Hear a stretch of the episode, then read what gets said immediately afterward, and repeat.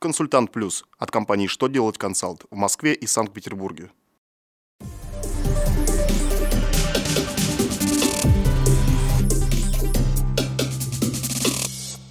Добрый день! Для вас работает служба информации телеканала «Что делать ТВ» в студии Ольга Тихонова.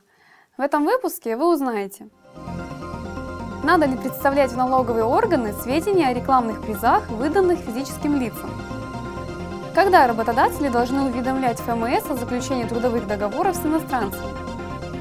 Как может измениться порядок присвоения гражданам СНИЛС? Итак, о самом главном по порядку. Очередное разъяснение Минфина заинтересует организации, которые в 2014 году проводили рекламные мероприятия и вручали награды их участникам. Ведомство напомнило, что выигрыши и призы, получаемые в конкурсах, играх и других мероприятиях, которые проводятся в рекламных целях, не облагаются НДФЛ в сумме не превышающей 4000 рублей в год. Если физическому лицу вручен недорогой приз, представлять сведения о полученном доходе по форме 2 НДФЛ организации не нужно.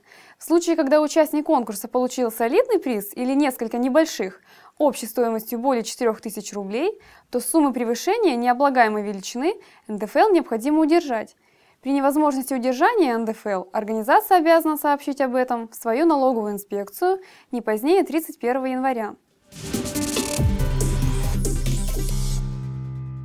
Внесены изменения в порядок информирования органов МС об осуществлении иностранными гражданами трудовой деятельности на территории России.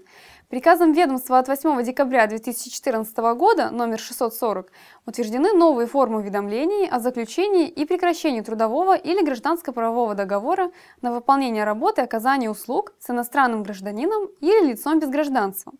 Работодатели, привлекающие к трудовой деятельности иностранцев, должны будут направлять эти уведомления в территориальные органы ФМС в срок не более трех рабочих дней с даты заключения или прекращения указанных договоров.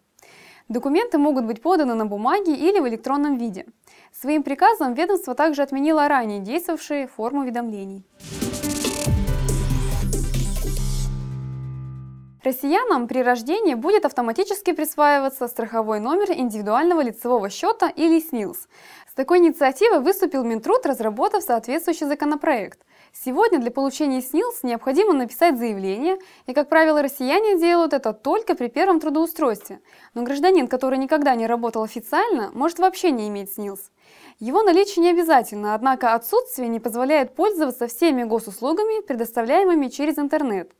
Например, только имея СНИЛС, гражданин может подать заявление на оформление паспорта, получить сведения о налогах, штрафах и так далее.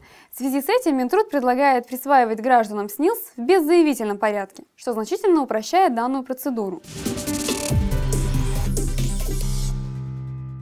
На этом у меня вся информация. Благодарю вас за внимание и до новых встреч!